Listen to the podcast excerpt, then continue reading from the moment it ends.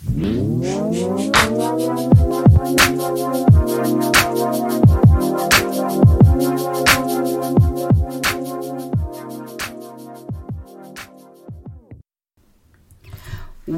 to the Young Gunners podcast from the Texas Young Lawyers Association, where we cut through the noise and discuss practical tips and challenges facing new attorneys in Texas and the United States. In this episode, I am your host, Megan Harding, and I am a regional TYLA director in the Austin area. I'm podcasting from Austin, Texas.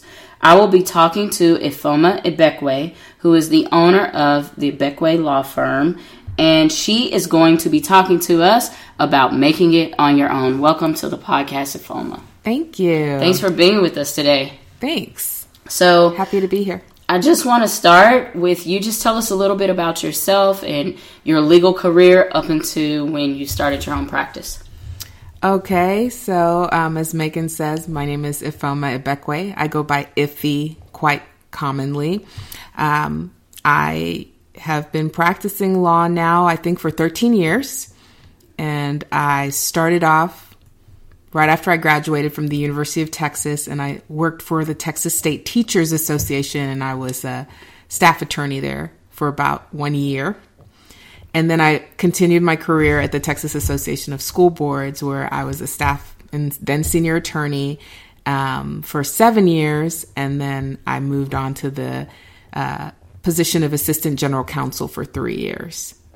Yeah, so that sounds like um, fun, really yes, good career. So, um, and now tell us what type of law you're doing. Okay. Um, so the beginning of my career and the reason I went to law school was to become a school lawyer. And I feel like I have done several uh, sessions of that um, with the legislative session. And after I moved to the general counsel's office and left at the beginning of 2018, I decided to hang my own shingle and do business law. Um, I was approached with an opportunity to work with a financial planner and start doing wills, just very simple wills for them, and um, you know, as a referral source and get clients from them. And that's kind of how I entered the world of estate planning. Yeah, so it kind of happened to you. Yes, I, it was never it was never my area of choice, especially in law school. I mean, it was not my favorite class by any stretch of the imagination. Even though I had Professor Johansson, who everyone said was the guy to have, but um, yeah, it just the opportunity presented itself, and I said yes, and so that's how I changed my whole career. So tell me how it's been. You're fairly new to it, uh-huh. um, but you seem to be doing well. So talk to me a little bit just about what the day to day is like.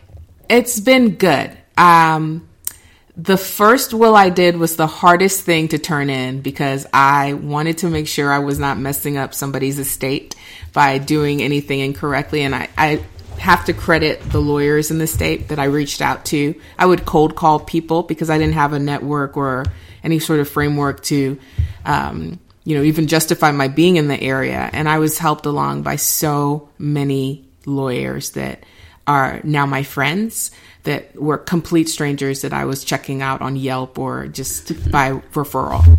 Um, it's been good. I get a lot of business because I make relationships with financial planners in town and tell them what I do. And that has been a really great source for generating business for me. Um, just putting my name in the hat and being one of the ones considered. Um, and so I don't know what an average day looks like for me because I don't really have an average day. I really like working for myself. I kind of see it as being like project based. So it gives me a lot of flexibility, but I know that I have these certain numbers I like to hit every month. And so if I have a good month, then I may not put in that much effort. But if, you know, things seem like they're a little tight, then I'm meeting with people and I'm following up on leads and doing things like that. But yes, I want to break down what you said a little bit because uh-huh. I got different things from that.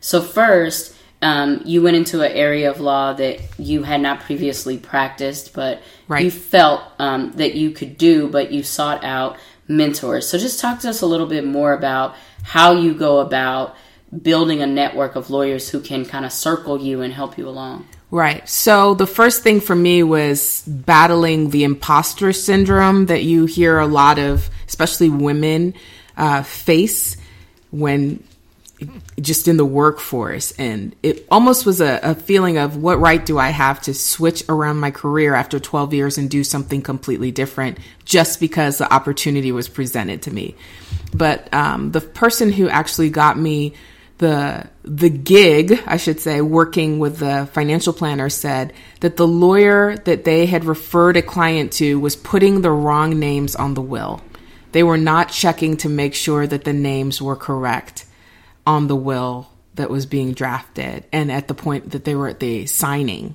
So the client was there seeing the wrong name. And all I thought was, well, I can do better than that.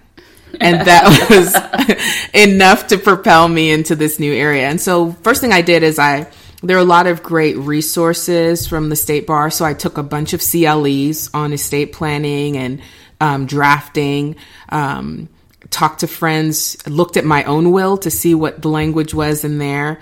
Um, and then I put all my pride aside and just started calling people. I called the guy who did the CLE and I asked him a bunch of questions about how to set up my engagement letter, how to um, navigate some issues having to do with when you're working with a financial planner. I would call ethics and make sure the way I was working was correct.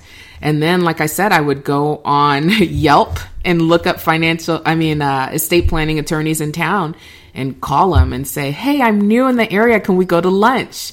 And several of them said yes. And that's, it was just put my pride aside and just say you don't know and they're looking for help. And people help me. So. Yeah, and that's amazing. It seems like you did a lot of things to like check yourself and to circle yourself right. um, to ensure that you were doing the best work for your clients, um, at least better than getting the names, the names wrong. right. So, um, another thing that you did that I got from what you said earlier was you know you built relationships with people who aren't lawyers so financial planners mm-hmm. um, what are some other areas or some ways that you've thought about like building your business in that way as far as relationship yeah. building well, I, for example, I'm doing this podcast um, and I joined certain sections of the bar that I'd never been a part of, like the small and so- solo attorneys.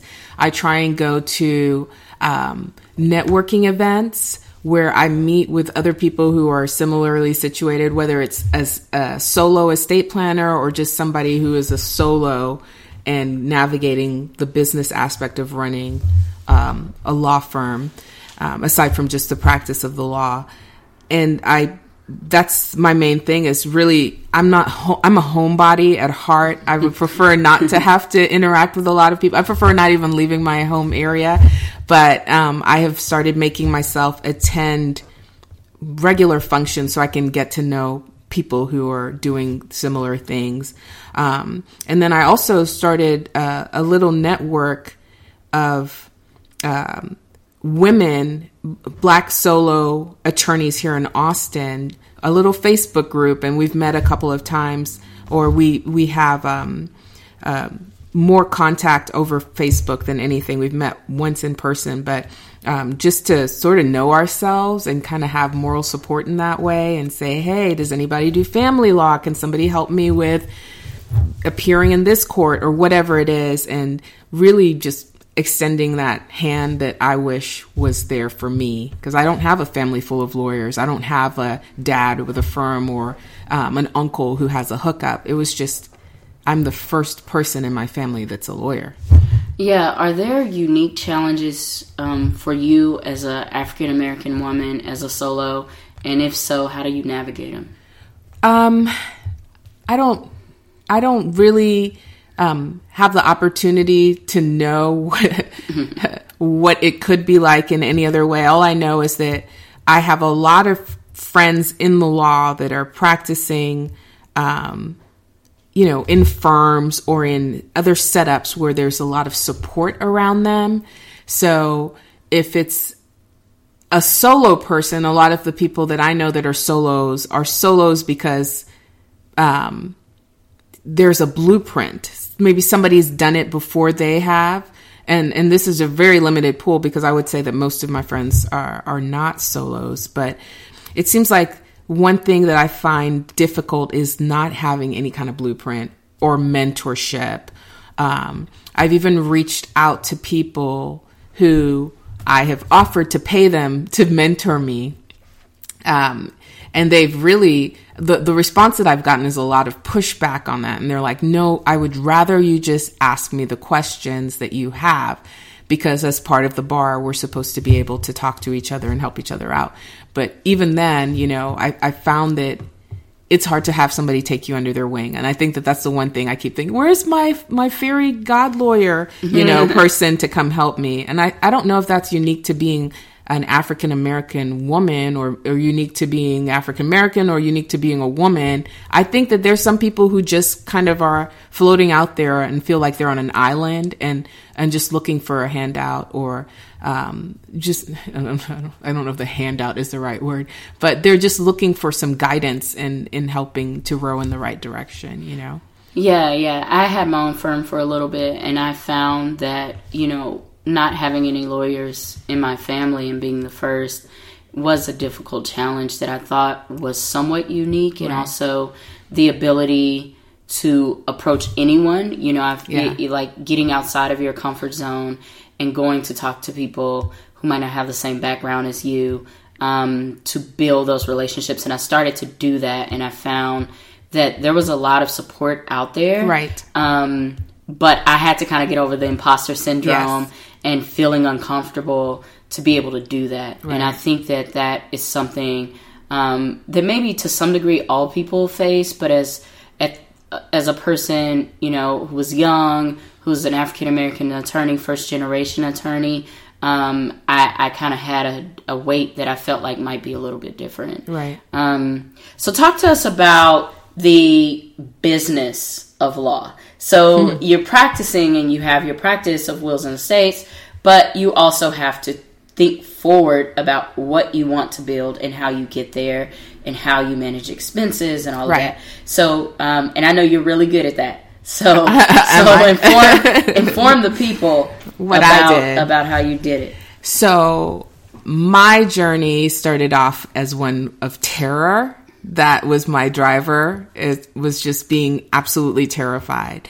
And then um, I remember having a talk with my husband, and he's like, "Well, worst case scenario, you'll just go get a job working for someone." I was like, "Oh, so I won't end up under a bridge, destitute and begging."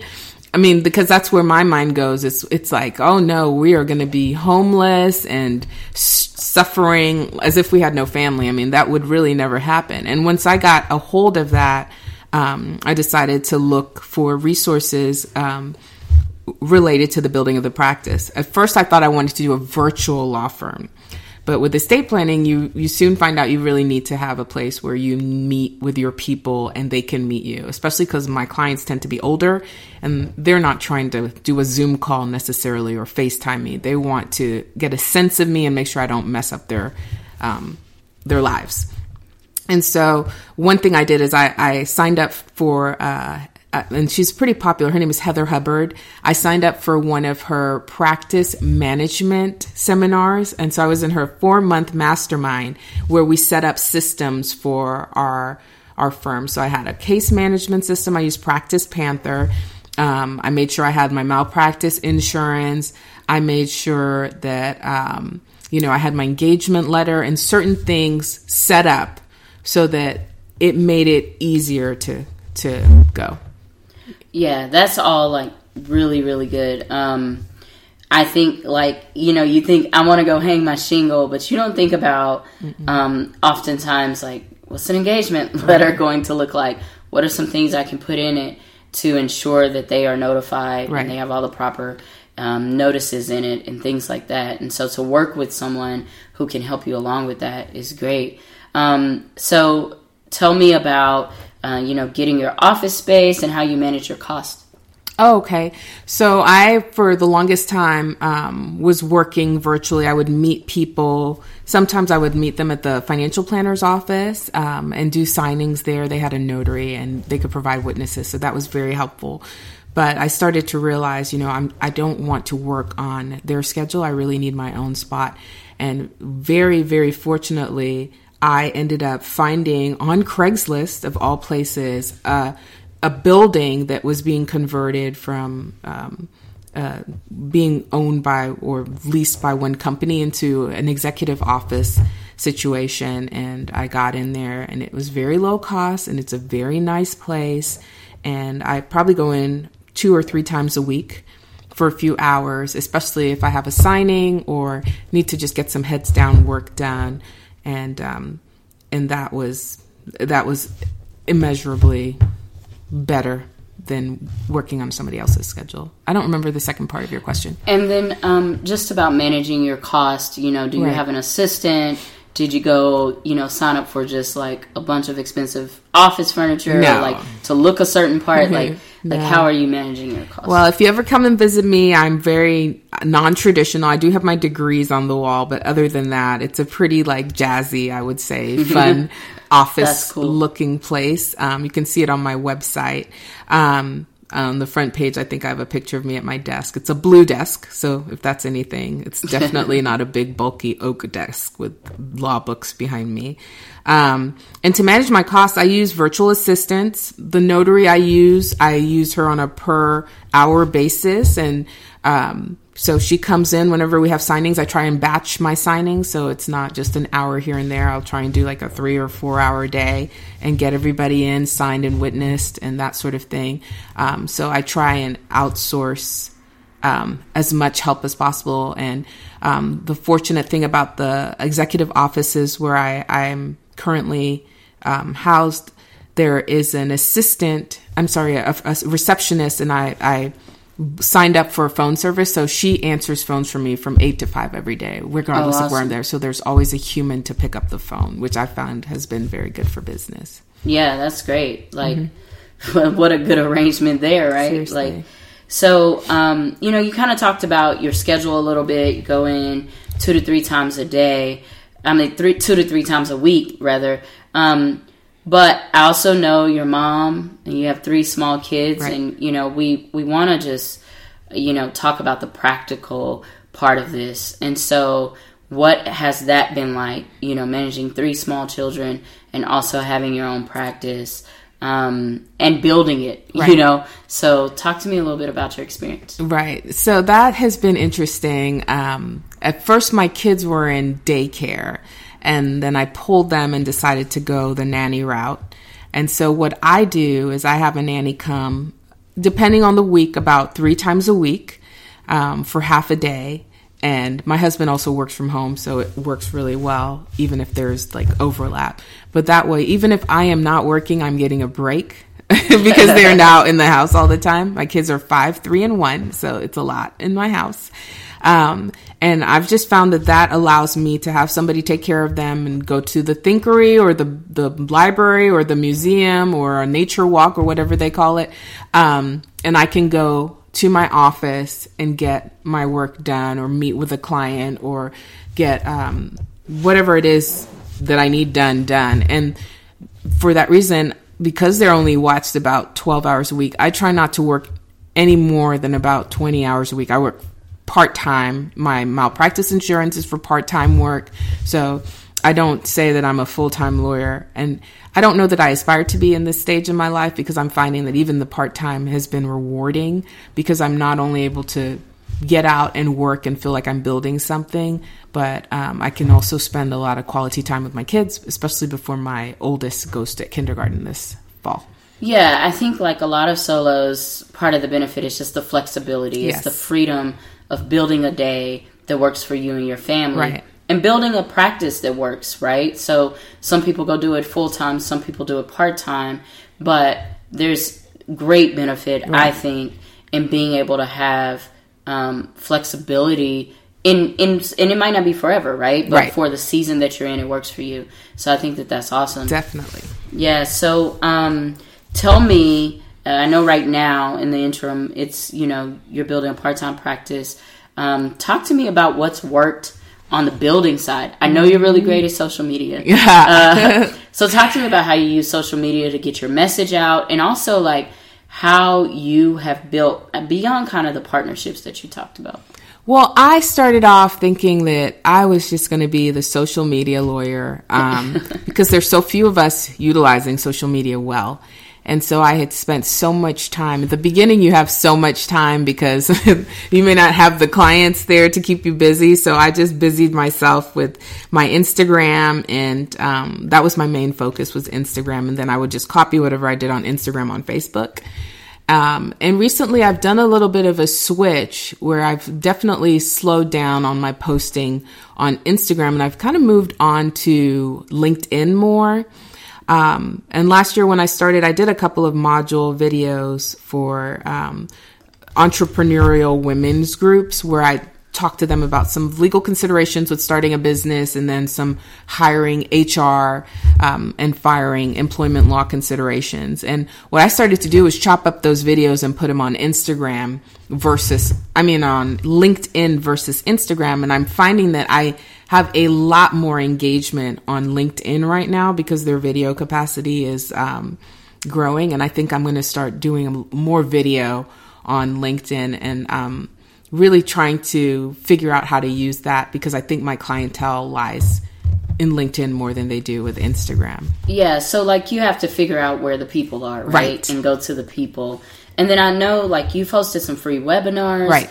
Um, talk to us about that process. Webinars are great because it's a really first of all, it's a great lead generation, um, business generation. I've always gotten a client off of, um, at least one client off of my webinars.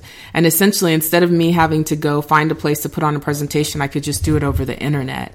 And one of the things I learned in my mastermind was really how to set it up and how to follow through after setting up your, after actually presenting your webinar um, and just the emails and um, what you say, the text, how to post, how to advertise, how often to do so, and then really looking at what works, what times work for people, surveying. It's a lot of work. I haven't done any webinars this year just because business has picked up, and I don't feel like.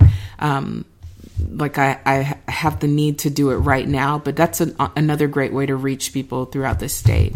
Yeah, yeah. So putting yourself in front of a camera, honestly, as a solo, and putting your pride aside, and just getting in front of a camera and letting people get a sense of who you are is, in, it's just so great for business. Yeah, and one of the things that I also think is I think you have a great website, and mm-hmm. um, I find sometimes that like I'm looking for a solo attorney and they don't have a website. Mm-hmm. And I and also on your website, you just list your prices right on the site. Mm-hmm. Um, now, Wills I think lends itself to that, right. but um, talk to us just a little bit about developing your website, developing your marketing plan, and um, you know the success that you've had with that. So again, at the beginning, I had a ton of time, and I'm a very creative person by nature. And I thought, well, I can do a website. So I bought, I went on Wix because that seemed to be the most user friendly for my skill set, and just tinkered around. I, I, looked at a lot of websites and saw what I liked and what I didn't like, and um, wanted to know what as a consumer, as a mother, as a working woman, what I would want to see on a website. And I just designed it as if it were for me. And so, um, because a lot of my ideal clients, I fall into that demographic as well, because it's easier to think about what you would be into and market towards that. I know me and my peoples, you know? Um, so, um, I just decided that I would like to do flat fees to the to as much as I could, just because people like to know what it's going to cost for the legal. It's the number one question I get. How much does it cost? And a lot of putting it on my website, at least as a starting point, allows people who have no idea what legal costs are to go uh, forward or not, you know, proceed so we don't have to waste each other's time. I think that it's a great stopgap measure. Yeah, I loved it. I went to the site and I said, "This is so cool." You know, you very rarely see someone have this transparency in their pricing. I think it's attractive. Yeah. Um. So yeah, you've you've shared a lot of information and wisdom with us today. Um. Talk to us just a little bit about what advice you would have for a young attorney that, for whatever reason, is thinking about going out on their own. Mm-hmm. Um. You know, what would you share with them?